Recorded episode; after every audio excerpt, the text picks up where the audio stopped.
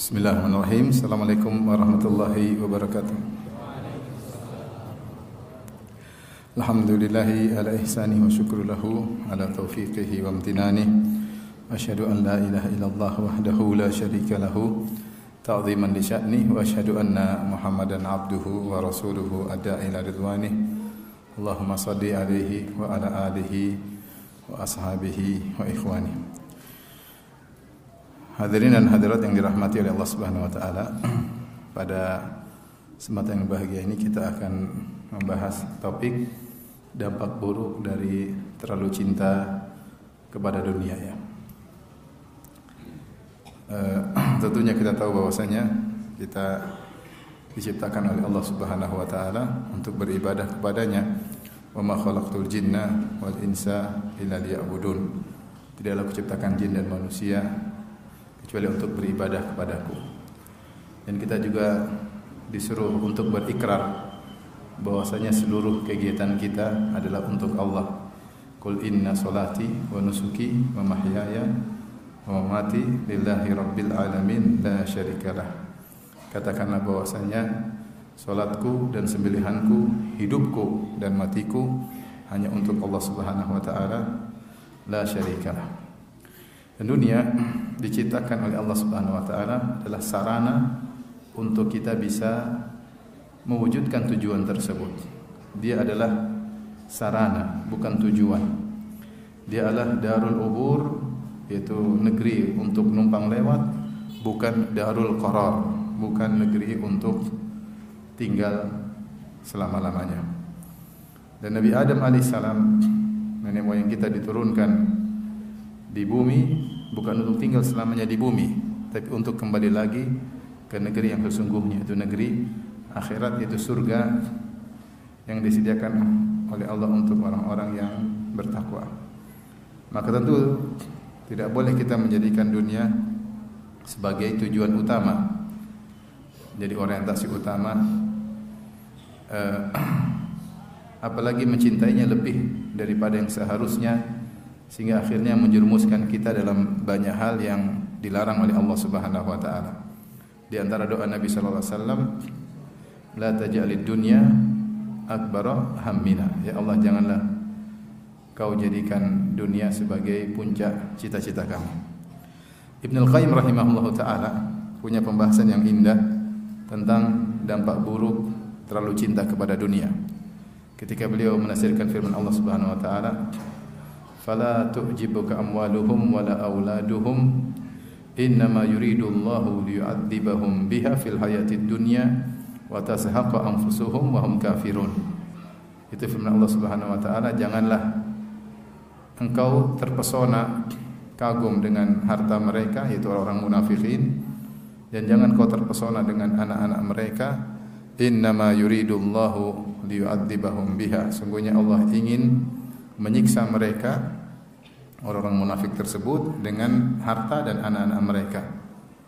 Ya, wa tazhaqu anfusuhum dan kemudian dicabut nyawa mereka wa hum kafirun dan mereka dalam kondisi kafir.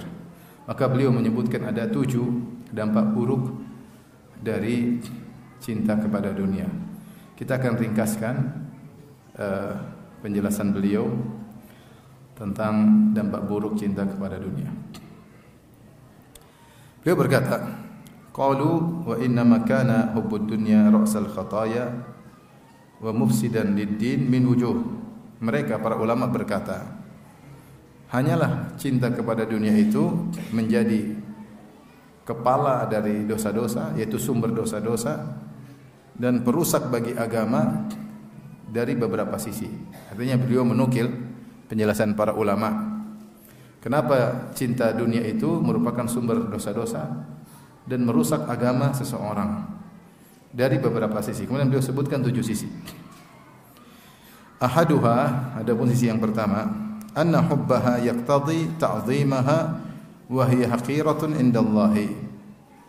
Karena cinta kepada dunia mengkonsekuensikan atau melazimkan seorang mengagungkan dunia tersebut Padahal dunia adalah hina dina di sisi Allah Subhanahu wa taala.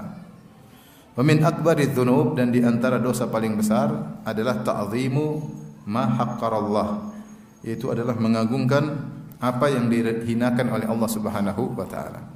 Jadi kata dia ini dampak buruk pertama. Seorang ketika cinta dunia, dia mengagungkan sesuatu yang dihinakan oleh Allah Subhanahu wa taala. Dan dalil-dalil tentang hinanya dunia terlalu banyak. Artinya jangan sampai dunia dijadikan tujuan. Dunia itu sebagaimana dijelaskan oleh banyak ulama seperti Ibnu Jauzi dalam Talbis Iblis, kemudian juga dijelaskan oleh Ibnu Rajab Al-Hambali dalam kitabnya Jamil Ulum wal Hikam. Dunia itu tidak terlaknat pada zatnya. Tapi dia terlaknat dari bagaimana sikap manusia terhadap dunia tersebut. Siapa yang menjadikan dunia sebagai tujuan, maka terlaknatlah dunia tersebut. Namun jika dunia dijadikan sarana untuk akhirat, maka dia adalah perkara yang mulia. Makanya Ibnu Jauzi menyebutkan betapa kita butuh dunia untuk menjalankan akhirat, untuk menafkahi anak istri butuh dunia, untuk sholat di masjid butuh dunia, untuk membesarkan masjid ini juga butuh apa? Dunia. Untuk haji umrah juga butuh apa? Dunia. Nah, jadi masalah ketika dunia dijadikan tujuan, jadi, jadi masalah ketika seorang mencintai dunia berlebih-lebihan, maka dunia yang dicintai berlebih-lebihan tersebut yang dijadikan tujuan adalah dunia yang sangat hina. Makanya Allah dalam hadis Rasulullah SAW berkata, "Lau kanatid dunya ta'dilu 'inda Allah janaha ba'udah, ma saqa minha kafiran syarbata ma." Seandainya dunia itu senilai di sisi Allah dengan sayap seekor nyamuk, Seandainya senilai, dia tidak senilai, dia lebih rendah daripada sayap seekor nyamuk. Seandainya dunia itu senilai dengan sayap seekor nyamuk, tentu Allah tidak akan memberikan kepada orang kafir seteguk air. Artinya apa? Orang kafir tidak berhak mendapat dunia karena namun karena dunia itu hina, seandainya dunia itu bernilai, Allah tidak akan kasih sama orang kafir sama sekali. Bahkan seteguk air Allah tidak akan berikan kepada orang kafir. Namun kenapa Allah berikan kepada orang kafir? Bahkan Allah beri banyak karena dunia itu tidak ada nilainya di sisi Allah Subhanahu wa taala. Ya. Tidak ada nilainya. Oleh karenanya ketika Rasulullah SAW melewati ada bangkai kambing yang cacat, maka Rasulullah SAW berkata kepada para sahabat, siapa yang suka di antara kalian dapatkan dijual atau membeli kambing ini dengan satu dirham? Kata para sahabat, jangan satu dirham, gratis pun kami tidak mau. Siapa yang mau dengan bangkai cacat lagi? Seandainya dia hidup pun kami tidak suka karena dia cacat. Apalagi sudah jadi bangkai. Maka Rasulullah SAW mengatakan, dunia dunia lebih hina daripada bangkai kambing ini. Oleh karenanya terlalu banyak dalil yang menjelaskan bahwasanya dunia itu uh, tidak ada nilainya di sisi Allah Subhanahu wa taala. Dan benar tidak ada nilainya dibandingkan dengan akhirat. Ya. Namun demikianlah manusia diuji oleh Allah Subhanahu wa taala dengan memiliki sifat cinta sama dunia, maka dia harus mengontrol cintanya tersebut. Kapan dia terlalu cinta kepada dunia, maka sehingga dia mengagungkan dunia tersebut, maka sungguhnya dia telah terjerumus dalam dosa yaitu mengagungkan apa yang dihinakan oleh Allah Subhanahu wa taala. Maka ini adalah sisi pertama dari dampak buruk cinta sama dunia, mencintai apa yang dihinakan oleh Allah. Kalau apa yang dihinakan oleh Allah harusnya kita juga ikut menghinakan. Apa yang direndahkan oleh Allah harusnya kita pun selayaknya ikut merendahkan, bukan sebaliknya Allah hinakan malah kita agungkan. Baik. Yang kedua, dampak buruk dari cinta kepada dunia. Anna Allah la'anaha wa maqataha wa abghadaha illa kana illa ma kana lahu fiha wa man ahabba ma la'anahu Allah wa maqatahu wa abghadahu faqad ta'arrada lil fitnah wa maqtihi wa ghadabihi ya.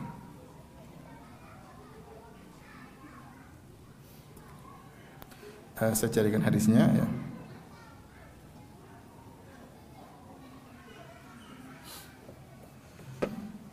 Dalam hadis ya, jadi Ibnu Qayyim berkata dalam hadis ini dalam poin kedua ini sungguhnya Allah telah melaknat dunia dan telah murka kepada dunia dan Allah benci kepada dunia kecuali segala perkara dunia yang karena Allah kecuali segala perkara dunia yang karena Allah. Semua yang bukan karena Allah dibenci oleh Allah Subhanahu wa taala.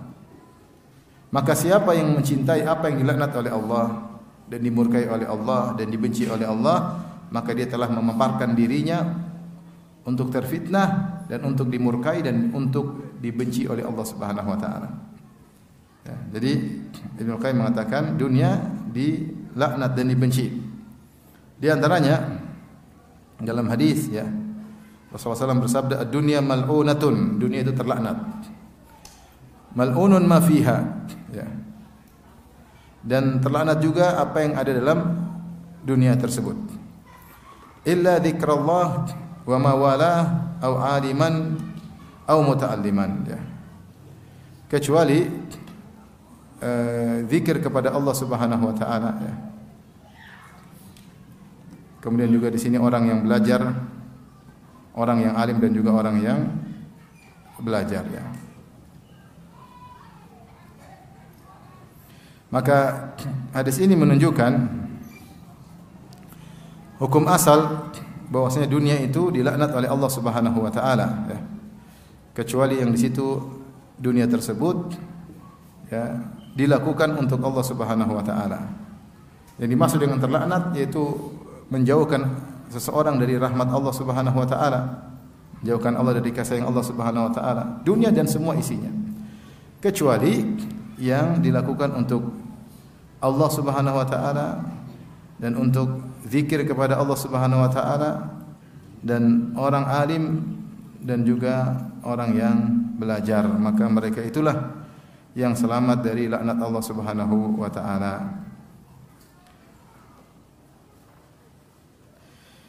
Yang dimaksud dengan wama wala yaitu apa yang e, mengantarkan kepada zikrullah seperti ketaatan kepadanya dan mengikuti perintahnya dan menjauhi larangannya.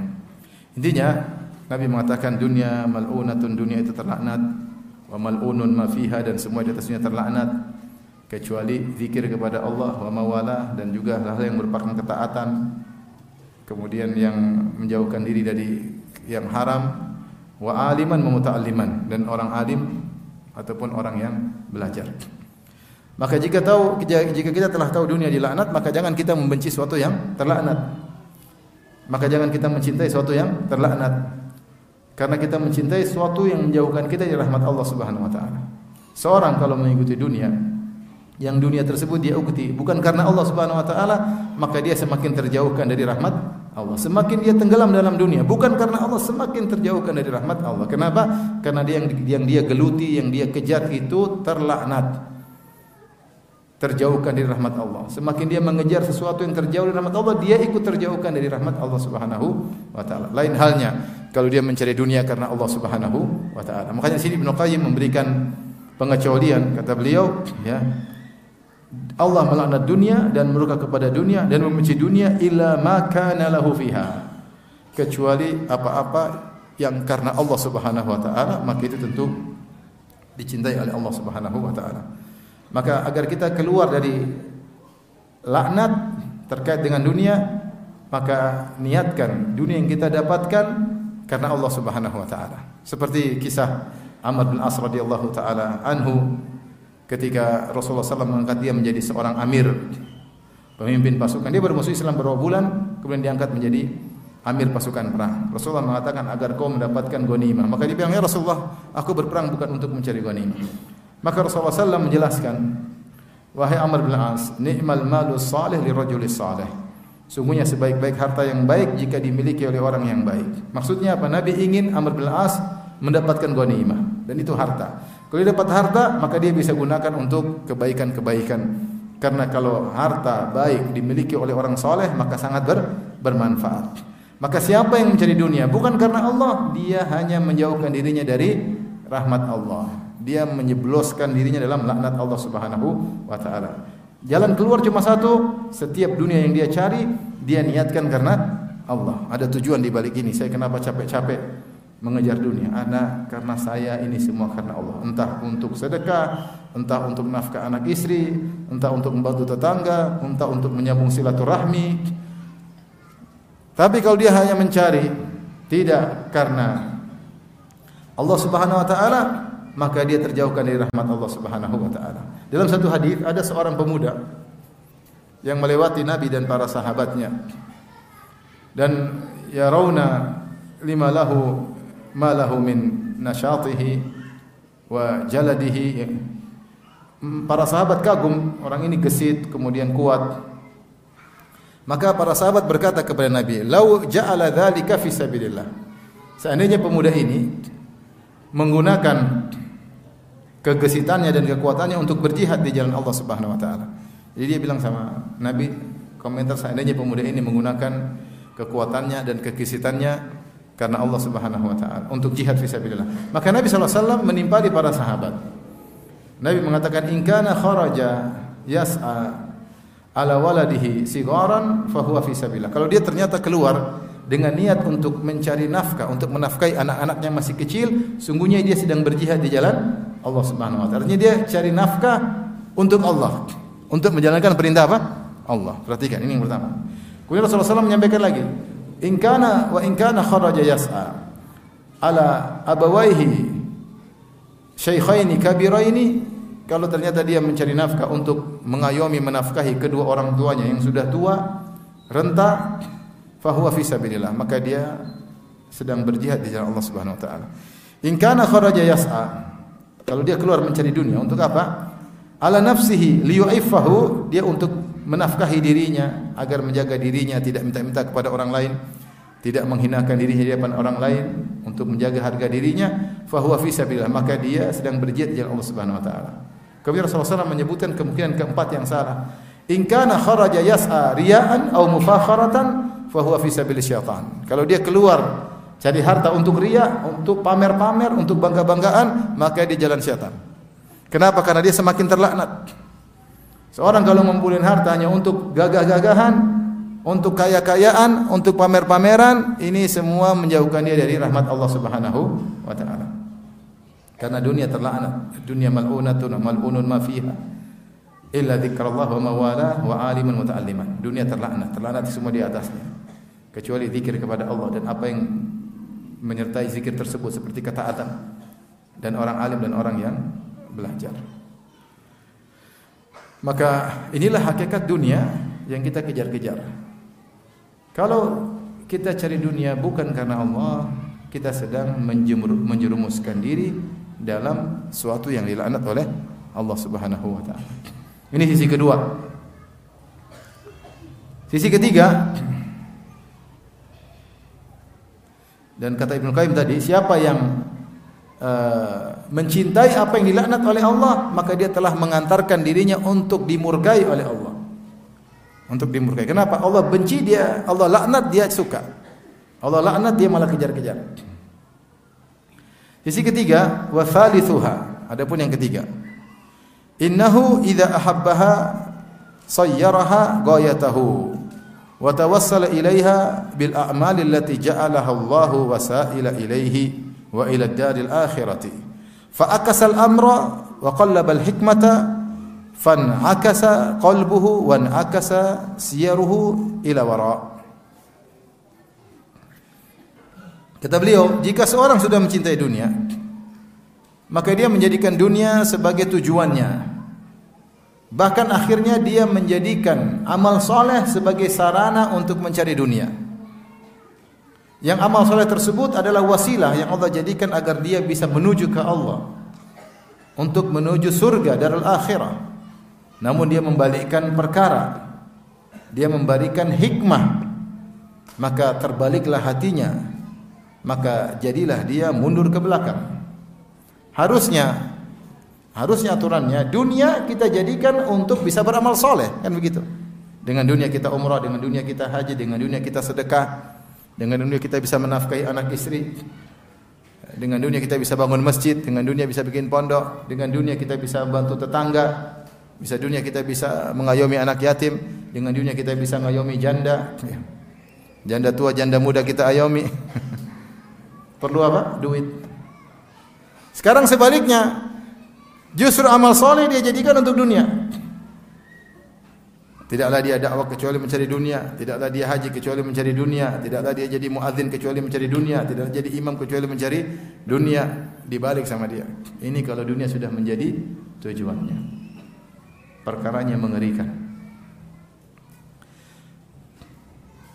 Allah telah mengingatkan model manusia seperti dalam Al-Quran. Kata Allah Subhanahu Wa Taala, "Man kana yuridul hayata dunya wa zinataha, nuwaffi ilaihim a'malahum fiha wa hum fiha la yubkhasun." Ulaika alladziina laysa fil akhirati illa an-nar wa habita ma sana'u fiha wa batilum ma kanu ya'malun. Kata Allah Subhanahu wa taala, siapa yang ingin kehidupan dunia dan perhiasannya, itu siapa yang tujuannya dunia dan perhiasannya, nuwafi ilaihim a'malahum fiha, maka kami akan penuhi amalannya, balasannya di dunia tersebut.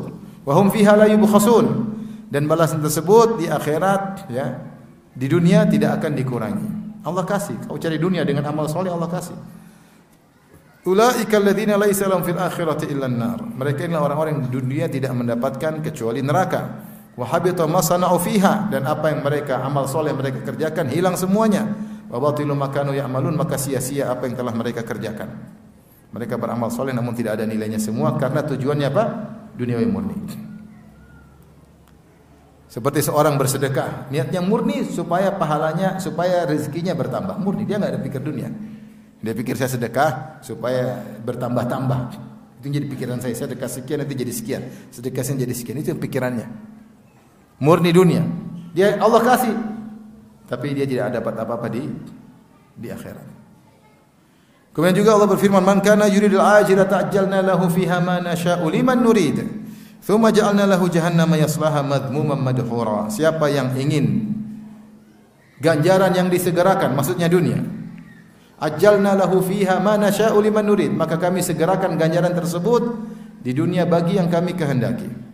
Thumma ja'alna lahu jahannama yaslaha madhmuman madhura. Kemudian kami jadikan neraka baginya yang dia masuk dalam neraka tersebut dalam kondisi terhina.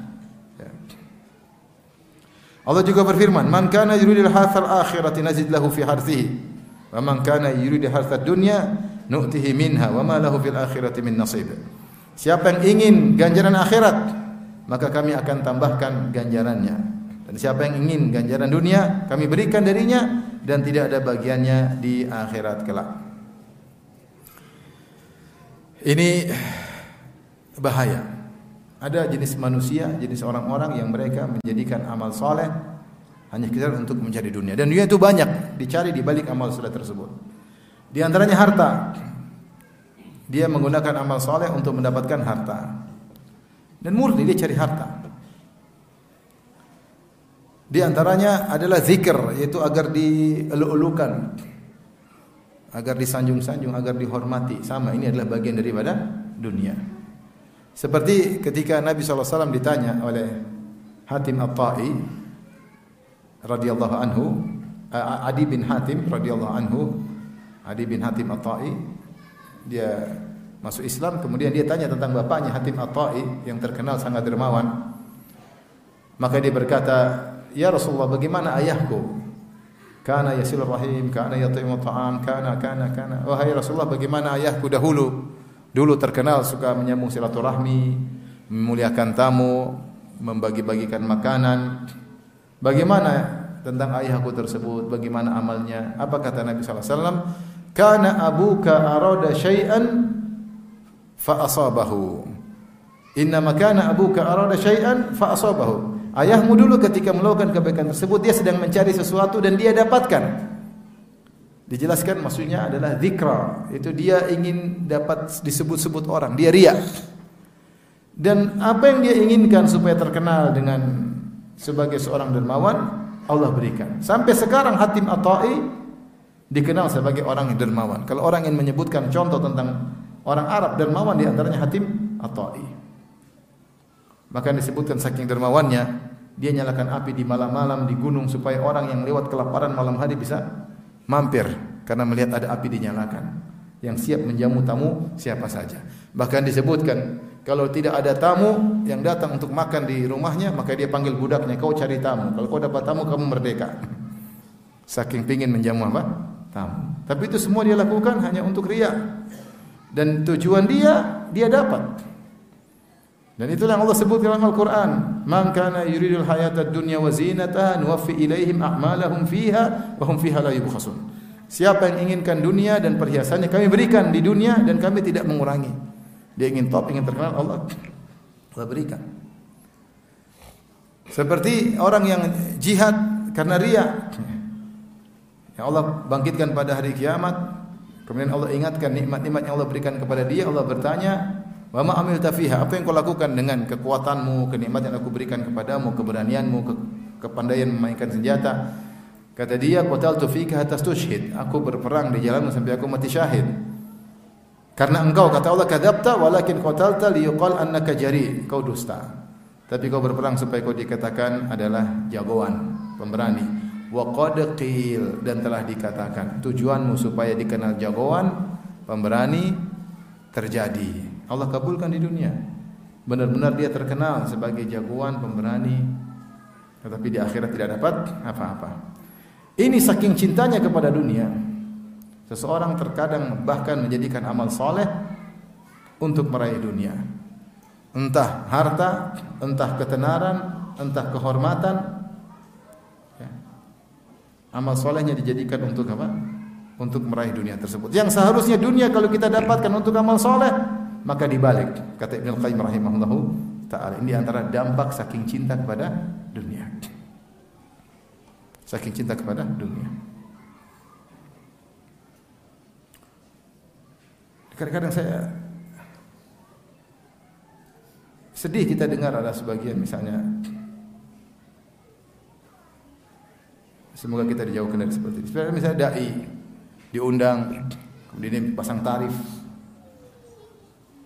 Sampai ada yang kemudian pasang tarif satu menit satu juta. Nah ini saya cerita langsung sama panitianya Ustaz, Ustaz Fulan kami undang. Dia tanya budget kalian berapa? Cuma 5 juta. 5 juta 5 menit ya. Enggak apa-apa Ustaz. Datang Ustaznya 5 menit itu dia pergi. Karena satu menit 5 satu juta. Itu tahun 2000-an ya. 5 juta ketika itu mahal. Kemarin juga ada orang undang saya bilang Ustaz alhamdulillah kemarin kita undang orang dia bilang uang muka 70 juta. Ustaz top di televisi. Ini apa seperti ini? Alhamdulillah kita ustaz-ustaz sunnah nggak ada yang begitu. Kalau ada kelainan ya. Dan ada, ada yang kelainan ada.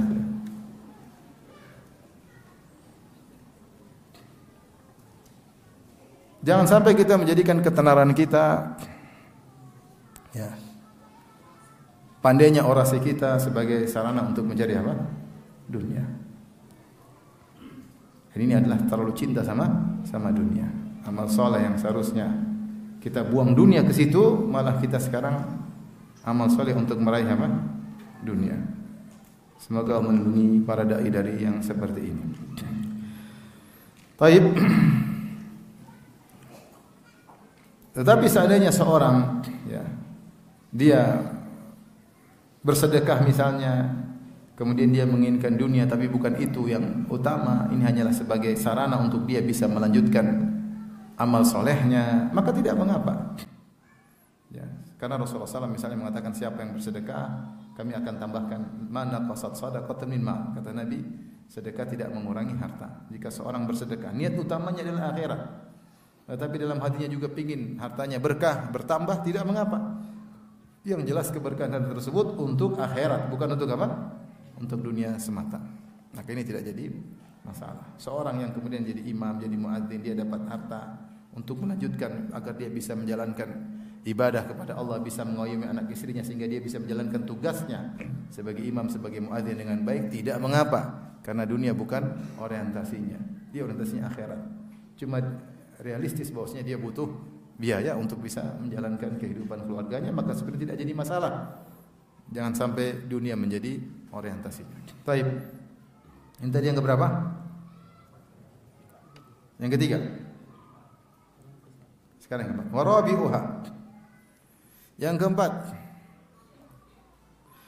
Anna mahabbataha ta'taridu bainal abdi wa baina fi'li ma ya'udu alaihi naf'uhu fil akhirah. Cintanya terhadap dunia menjadikan dia terhalang dari melakukan aktivitas-aktivitas yang bermanfaat bagi dia di akhirat kelak yaitu aktivitas-aktivitas ukhrawi yang bisa mendatangkan pahala yang bermanfaat bagi dia di akhirat. Karena sakit cinta sama dunia dia terhalangi dari hal tersebut. Listighali anhu bimahbubihi.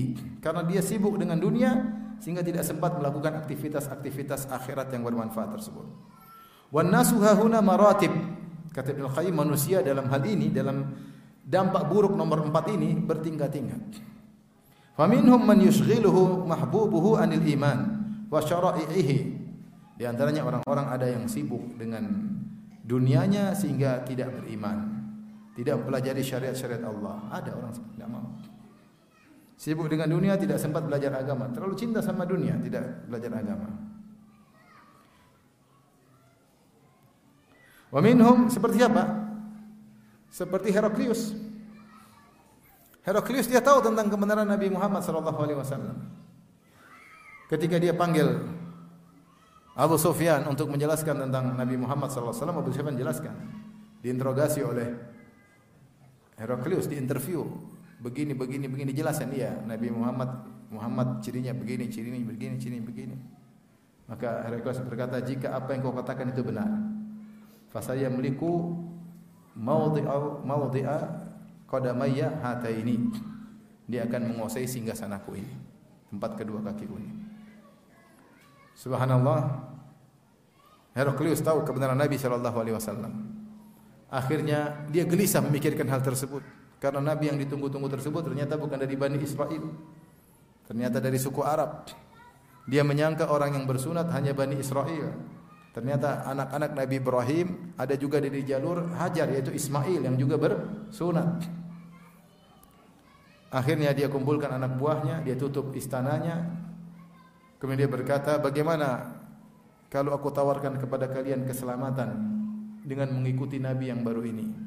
Akhirnya rakyatnya pun kemudian gelisah, meronta-ronta, mau keluar, mau lari. Akhirnya dia tidak ingin jabatannya hilang. Dia ketika itu adalah Raja Romawi. Maka dia berkata, tenang, tenang. Saya cuma coba iman kalian. Saya ingin tahu kekokohan iman kalian. Akhirnya dia lebih mendahulukan sehingga sananya daripada beriman kepada Nabi Muhammad sallallahu alaihi wasallam. Padahal ketika Nabi sallallahu alaihi wasallam kirim surat kepadanya, Nabi mengatakan kepada Heraklius, Aslim taslam yu'tikallahu ajrain. Masuklah Islam engkau, kau akan selamat. Dan Allah akan berikan kepada engkau dua pahala, itu pahalamu sebagai Nasrani dan pahalamu lagi sebagai seorang mus muslim kalau kau masuk Islam. Kemudian Nabi berkata, "Fa in tawallait" Kalau kau berpaling tidak mau beriman, fa inna ma 'alaika ithmul arisiyin.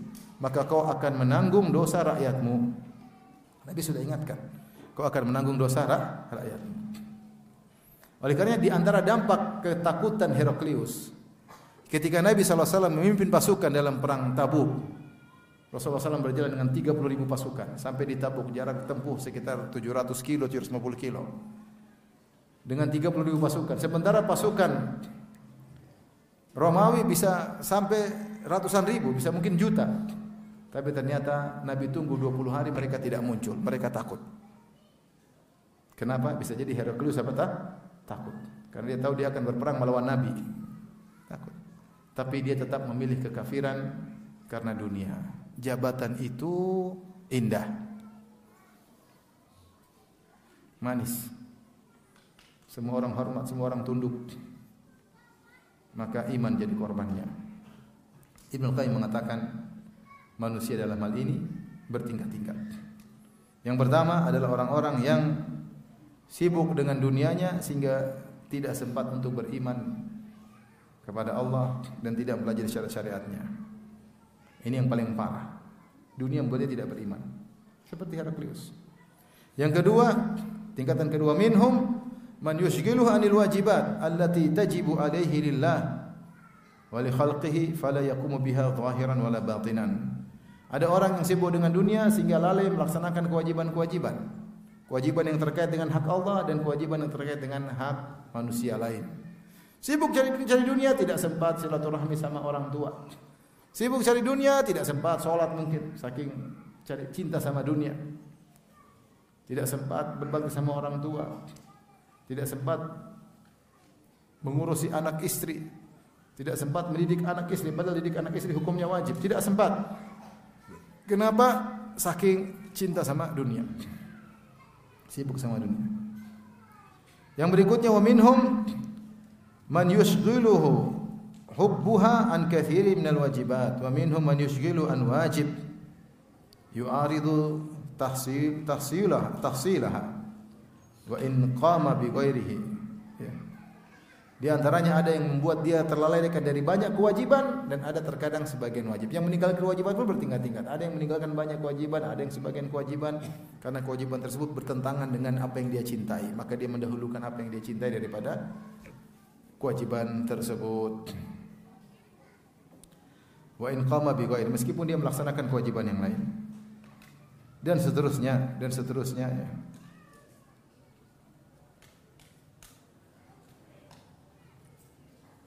Sampai beliau mengatakan yang semakin rendah semakin rendah. Wa minhum man yushghilu an ubudiyyati qalbihi fil wajib wa tafrighihi lillahi inda ada'ihi zahiran la batinan.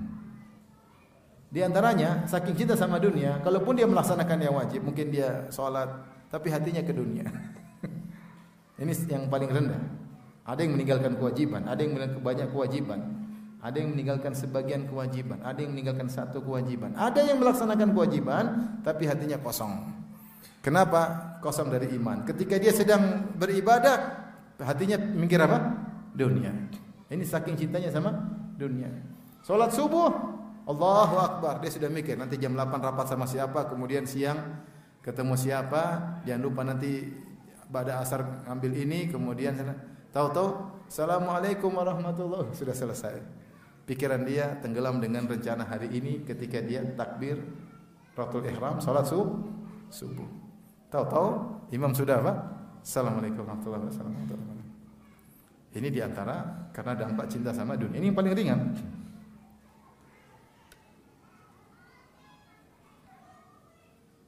Kata beliau, wa aqallu darajati hubbiha an yushghal an sa'adatin atau an yushghil an sa'adatil abdi wa huwa tafrighul qalbi li hubbillahi wa lisanihi li dhikrihi wa jam'i qalbi ala lisanihi wa jam' lisani wa qalbi ala rabbih fa ishquha wa mahabbatuha tadurru bil akhirah wala bud kata beliau paling minim derajat orang yang cinta sama dunia paling minimal dia menyibukkan menjauhkan dia atau menyibukkan dia dari membuat seorang hamba hilang dari kebahagiaan. Kebahagiaan yang hakiki. Apa itu kebahagiaan hakiki? Yaitu fokus hati untuk mencintai Allah.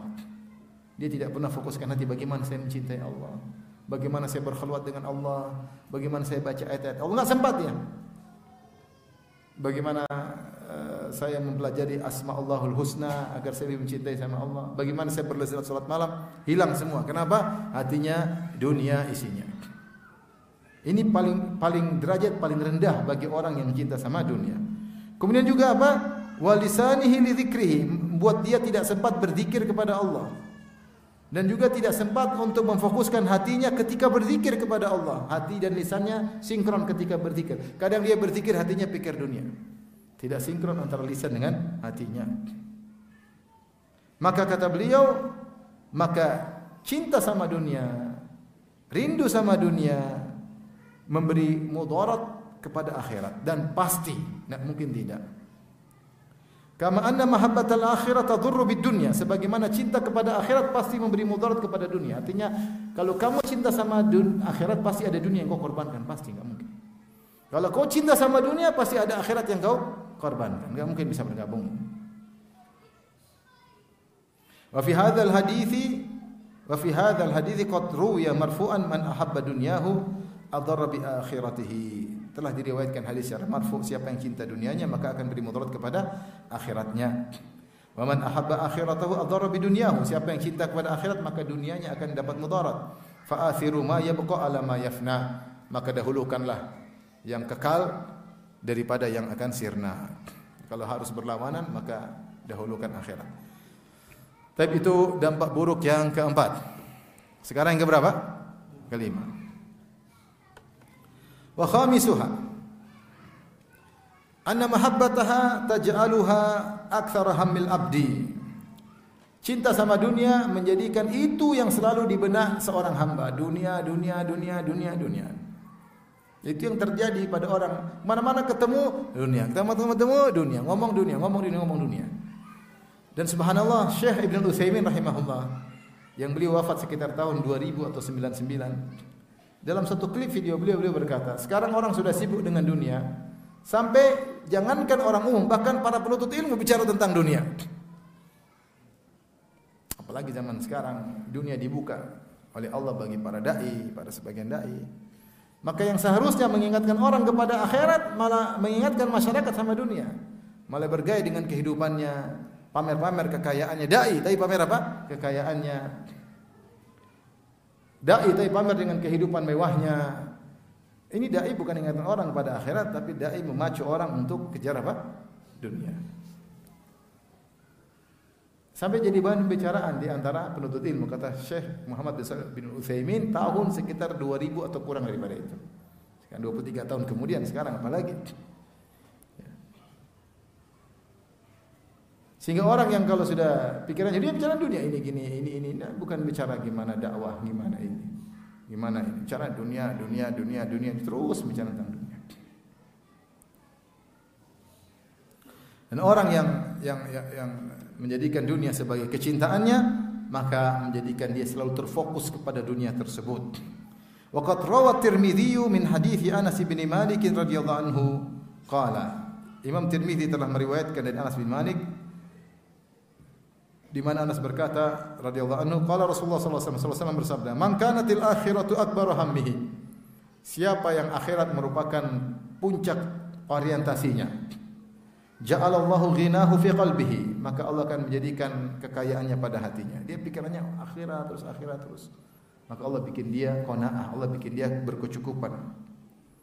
Wa jama'alahu syamlahu dan Allah menghimpun perkara-perkaranya. Mungkin dia banyak urusan, urusan sana, tapi Allah mudahkan dihimpun sehingga mudah dia selesaikan satu demi satu. Wa atatid dunya wa atathu wa atathu dunya wa hiya raghimah dan dunia akan tetap datang kepadanya dalam kondisi terpaksa, maghura. Ya, dia sudah takdirnya dia akan dapat dunia sebagaimana yang sudah ditakdirkan oleh Allah untuknya.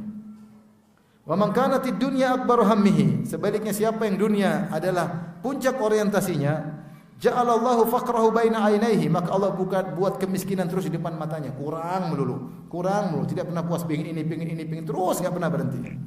Wa farraqa alaihi syamlahu. Allah cerai beraikan urusannya, urusannya banyak enggak selesai, urus ini, urus ini, enggak selesai. Karena yang urus dunia melulu. Urusan istrinya enggak selesai, anaknya enggak selesai, orang tuanya enggak selesai, kakaknya enggak selesai, adiknya enggak selesai. Enggak selesai. Walam ya'tihi minad dunya illa ma lahu dan tidak datang dunia kepadanya kecuali yang yang telah ditakdirkan padanya. Artinya dia mau kerja sampai mampus pun dunia segitu-segitu aja sesuai dengan Allah tak takdirkan. Maka di antara dampak buruk dunia hidup menjadi selalu kurang dan kurang dan kurang. Ya. Kurang dan benar ya. Sehingga apa kata Nabi sallallahu alaihi wasallam? "Lau kana li ibni Adam wadiyani min dhahab labtagha thalithan, fala yamla'u jawfa ibni Adam ila turab." Kalau seandainya anak Adam diberikan dua lembah emas, dia akan mencari lembah yang ketiga. Dan dia tidak akan pernah puas sampai tanah dimasukkan dalam mulutnya. Kalau mati baru selesai. Allah berfirman, Alhaakumut takathur hatta zurtumul maqabir. Kalian terlalaikan dengan sifat banyak sikap membanyak-banyakan. Banyak ini, banyak ini, banyak bangga-banggaan. Kapan berhenti? Hatta zurtumul maqabir sampai kalian masuk liang lahat. Allah menamakan masuk liang lahat dikubur dengan ziarah karena Alam barzah cuma sebentar, habis itu alam akhirat. Maka Allah namakan dengan apa? Ziarah. Sampai kalian menziarahi kuburan, maksudnya sampai kalian masuk liang lahat. Baru berhenti. Ya, saya ketemu orang umur 80-an. Cara gini ternak bisnis ini bisnis sudah tuh kasih anak buah ente ibadah. umur segitu eh, ngomong aja setengah mati masih bicara eh, dunia melurus kasihan saya ngelihatnya. Semoga saya tidak seperti itu. Kasihan umur segini semua ngapain? Dulu para salaf mengatakan, jika ahlul Madinah sudah berusia 40 tahun, mereka fokus ibadah, sudah 40 tahun. Karena sudah 40 tahun orang sudah turun kemampuannya, maka sudah saatnya beribadah. Zaman sekarang 40 tahun mulai mulai terbuka apa? Dunia. Mulai banyak relasi, banyak teman, banyak ini, mulai Facebookan, mulai oh semakin semakin terbuka dunia. Oleh karenanya seorang kalau cinta dengan dunia dia tidak akan pernah puas, tidak akan pernah pernah puas. Kata Nabi SAW, Ja'alallahu fakrahu baina ainaihi. Allah membuat kemiskinan di depan matanya. Terus, terus, terus, terus. Sampai tua pun dia masih terus, terus tidak pernah berhenti. Dia lupa sebentar lagi akan dipanggil oleh Allah Subhanahu wa taala. Lupa kalau sudah tua dan urusannya tercerai-berai. Urusannya tercerai-berai. Dia tidak pernah merasa puas dan ketidakpuasan adalah ketidakbahagiaan. Kapan orang bahagia? Kalau dia puas, kalau dia kena. Kapan dia baik? Ketika nerima, dia malah dia bahagia. Kalau tidak nerima nggak akan bahagia. Taib yang keberapa sekarang? Keenam. suha. Anna muhibbaha asyaddun nasi adaban biha wa mu'adzabun fi durihi al thalaf. Yu'adzabu fi dunya bi wa was sa'yi fiha wa munaza'ati ahliha wa fi daril barzakh bi fawatiha والحسرة عليها وكونه قد حيل بينه وبين محبوبه على وجه لا يرجو اجتمعه به أبدا ولم يحصل له هناك محبوب يعوضه عنه فهذا أشد الناس عذابا في قبره. يؤمل الهم والغم والهزن والحسرة في روحه. ad-daidanu wa hawamul wa hawamul ardi fi jismihi kama qala Imam Ahmad dan seterusnya. Kata Ibnu Qayyim rahimahullah taala, sungguhnya pecinta dunia adalah orang yang paling teradab dengan dunia tersebut. Dunia yang dia cinta itu mengadab dia. Kok bisa mengadab dia? Itulah tadi Allah berfirman dalam surat At-Taubah. Fala tu'jibuka amwaluhum wala auladuhum Inna ma yuridullahu liyu'adzibahum biha fil hayatid dunya. Jangan kau terpesona dengan harta mereka orang munafikin, apalagi orang kafir. Jangan terpesona dengan anak mereka. Sungguhnya Allah ingin mengadab mereka dengan harta mereka di dunia. Allah adab di dunia. Bagaimana cara Allah mengadab mereka dengan harta mereka? Ibnu Qayyim menjelaskan. Orang yang paling teradab dengan dunia adalah pecinta dunia. Wa huwa mu'adzabun fi durihi Dia diadab di tiga alam alam dunia, alam barzah sama alam akhirat. Alam dunia bagaimana? Terazab dengan sibuk mengejarnya, mencarinya. Mungkin merebut harta dari orang lain, bersaing dengan orang lain. Pusing kalau ada saingan, takut hartanya hilang. Bagaimana menjaganya? Pusing. Mikir terus, mikir terus, mikir terus, mikir terus. Si miskin jam 9 malam sudah tidur, dia jam 12 masih sibuk.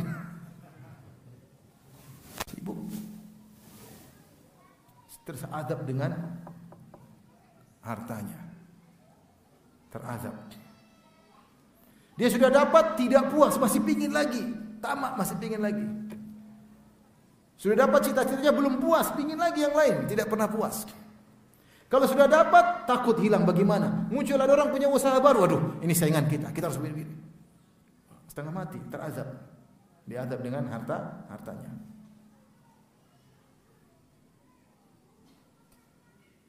Tapi kalau dia lakukan karena akhirat, nggak ada masalah. Dia kerja, tapi dia akan bahagia. Beda kalau orang cari harta karena akhirat, dia bahagia.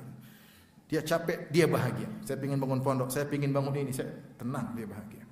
Tapi kalau sekedar banyak-banyakan, dia tersiksa dan tidak pernah tidak pernah puas. Sama kalau sudah bicara jabatan, orang kalau menjabat karena Allah untuk kesuksesan bangsa dan negara, karena Allah dia akan bahagia.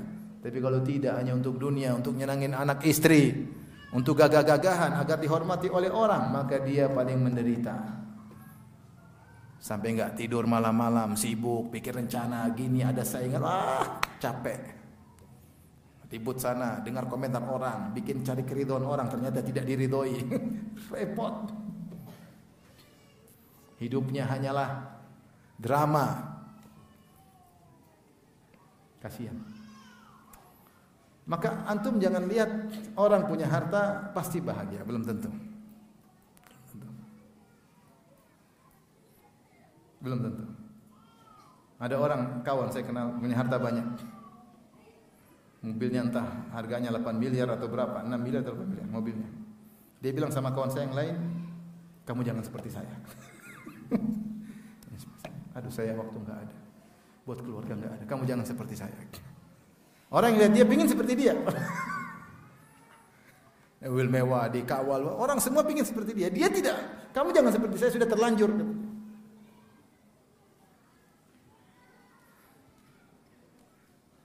Makanya jangan kita hanya lihat kenikmatan yang dia miliki, kita lihat apa yang Allah ambil dari dia.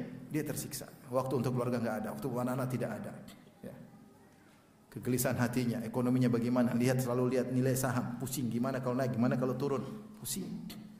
Ada saingan muncul, gimana hartanya kalau ini? Perubahan politik bisa merubah kebijakan. Mikir, mikir, mikir. Ini semua kalau untuk akhirat tidak ada masalah, dia pasti bahagia. Tapi kalau hanya sekedar dunia untuk banyak-banyakan, Ria'an wa mufakharatan fahuwa fi sabil syaitan. Dia cari harta untuk bangga-banggaan, untuk banyak-banyakan dia di jalan syaitan, hanya menjauhkan dia dari rahmat Allah Subhanahu wa taala, maka dia tersiksa dengan harta tersebut. Kata Ibnu Qayyim rahimahullah taala, dia tersiksa di dunia Kenapa? Dia sibuk mencarinya, sibuk banyak pikiran, waktu letih mengejar yang tidak pernah selesai. Adapun di alam barzah, Bagaimana dia menderita? Dia menderita karena yang dia cintai terpisah darinya. Mobil mewah sudah dia beli, rumah mewah yang sebegitu indah, kejabatan yang dia miliki, tiba-tiba dia terpisah dari semua itu. Sedihnya luar biasa. Terpisah dari yang dia apa? Cintai. Beda kalau orang ingin akhirat, maka dia bahagia. Dia menuju alam baru yang dia lebih cintai daripada dunia. Maka akhirnya timbullah penyesalan wal hasrah. Dia terpisah ya dari apa yang dia cintai, yang tidak mungkin berkumpul lagi selama-lamanya. Dan tidak ada yang menggantikan apa yang dia cintai di alam barzakh tersebut. Tidak ada yang menggantikannya. Ya. Maka ini adalah orang yang paling tersiksa di kuburannya. Maka dia mengalami penderitaan, kegelisahan, kesedihan, penyesalan dalam ruhnya sebagaimana jasadnya dimakan oleh ulat dihabisi ruhnya juga dihabisi oleh kesedihan kegelisahan gundah gulana penyesalan yang selalu menyiksa ruhnya. Ini kata Ibnu Qayyim rahimahullahu taala. Adapun di akhirat ya tentunya dia akan dihisap oleh Allah. Kata Nabi sallallahu alaihi wasallam Innal mukthirina humul aqalluna yaumal qiyamah. Sungguhnya orang-orang yang punya harta yang banyak mereka adalah orang-orang yang sedikit pahalanya pada hari kiamat kelak. Kenapa harta terlalu banyak? Kalau bukan karena Allah, kecuali orang yang sedekah sana, sedekah sini, sedekah sana, sedekah sini kata Nabi sallallahu alaihi wasallam. Jika tidak, dia yang paling sedikit. Di dunia orang lihat mewah, rumah paling besar, mobil paling mewah, anak buah paling banyak. Dia paling sedikit, paling miskin di akhirat. Pahalanya sedikit. Kenapa dia kumpul-kumpul dunia, kumpul dunia bukan karena Allah. Maka dia yang paling menderita pada hari kiamat kelak. Hisabnya paling panjang. Sudah paling panjang hisabnya, ternyata hartanya bukan karena Allah, semakin memberatkan dia dalam siksaan. Maka dia paling tersiksa dengan setiap harta yang dia raih membuat dia semakin tersiksa. Setiap mobil mewah yang dia beli bukan karena Allah tidak ada manfaatnya, semakin menyiksa dia di hari kiamat kelak. Setiap kemewahan yang dia miliki, yang dia rasakan nikmat di dunia semakin menyiksanya di akhirat. Kecuali kalau dia membelinya karena Allah Subhanahu wa taala. Untuk menjalankan perintah Allah Subhanahu wa taala. Oleh karenanya orang yang uh, mencinta dunia tersiksa. Kemudian yang ketujuh, wasabiuha أن عاشقها ومحبها الذي يؤثرها يؤثرها على الآخرة من أسفه الخلق وأقلهم عقلا إذ آثر الخيال على الحقيقة والمنام على اليقظة على اليقظة والظل الزائل على النئيم الدائم والدار والدار الفانية والدار الفانية على الدار الباقية وباء حياة الأبد في أرغد aishin bihayatin innama hiya ahlamu naumin aw kadhillin zail anna al-labiba bimithliha la yuhda kata beliau dampak buruk yang ketujuh. Perindu dunia dan pecinta dunia yang mendahulukan dunia daripada akhirat adalah orang yang paling goblok. Orang yang paling kerdil akalnya. Kenapa? Karena dia telah mendahulukan khayalan atas hakikat. Ibnu Qayyim mengatakan dunia ini ibarat seperti perkataan sebagian salaf. Dunia itu ibarat seorang tidur kemudian terbangun sudah di alam akhirat. Sebentar. Sebentar. Dunia kan mungkin 60, 70 tahun, 80 tahun dibandingkan akhirat abadi seperti tidur sesaat. Bagaimana kamu mendahulukan yang sesaat? Mimpi, khayalan di atas yang hakikat. Wal manama al yaqdha, kau mendahulukan mimpi di atas kesadaran. Kau mendahulukan dhiluz zail, naungan yang segera hilang. Ada bayangan kemudian hilang. Kau, kau dahulukan daripada kenikmatan yang abadi. Bagaimana kau mendahulukan darul fania, Dunia yang fana ini akan sirna, kau dahulukan daripada akhirat yang abadi.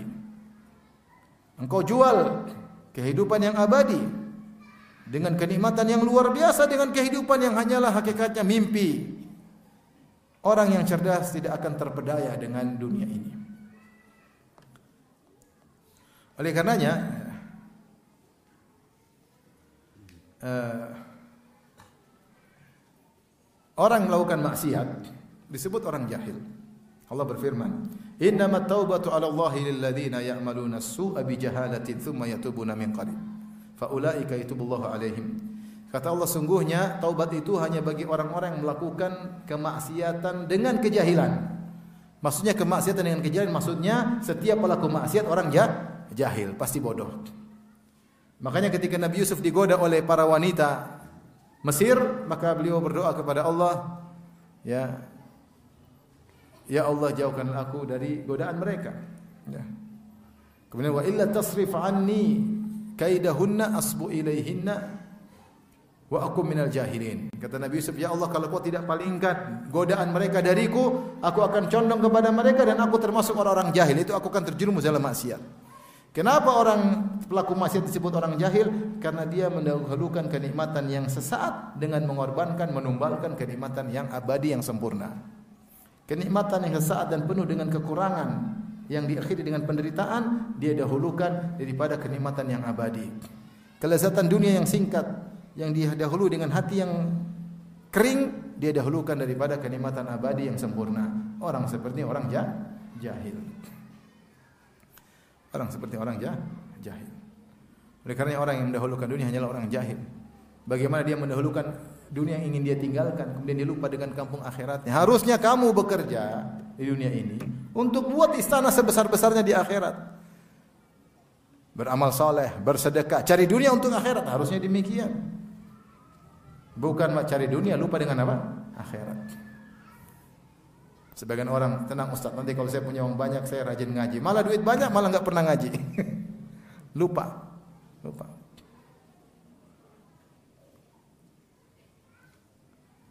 Mungkin saya tambahkan yang terakhir bahwasanya yang kedelapan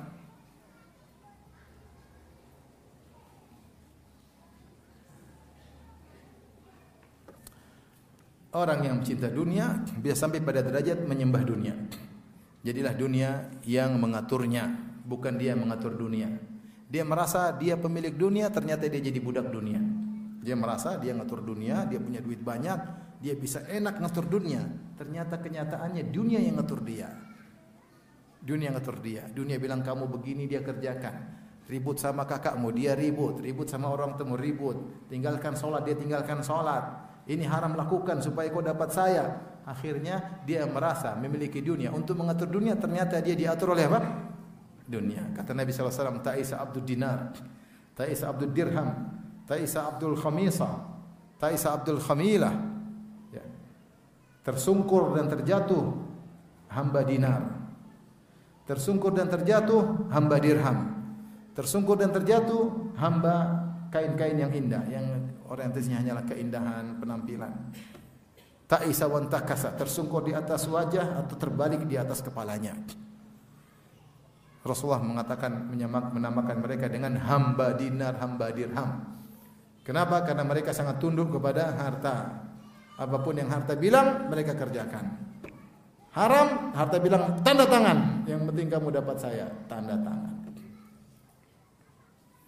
Harta bilang ribut sama kakakmu, ribut. Yang penting kamu saya akan bersamamu. Cari dunia yang penting ribut sama kakak, enggak peduli. Bohong, bohong, enggak peduli. Yang penting apa? Dapat dunia. Jadilah dia diatur oleh dunia. Benarlah dia hamba dunia. Dia merasa dia menguasai dunia. Untuk ngatur dunia, ternyata dia yang disetir oleh apa? dunia.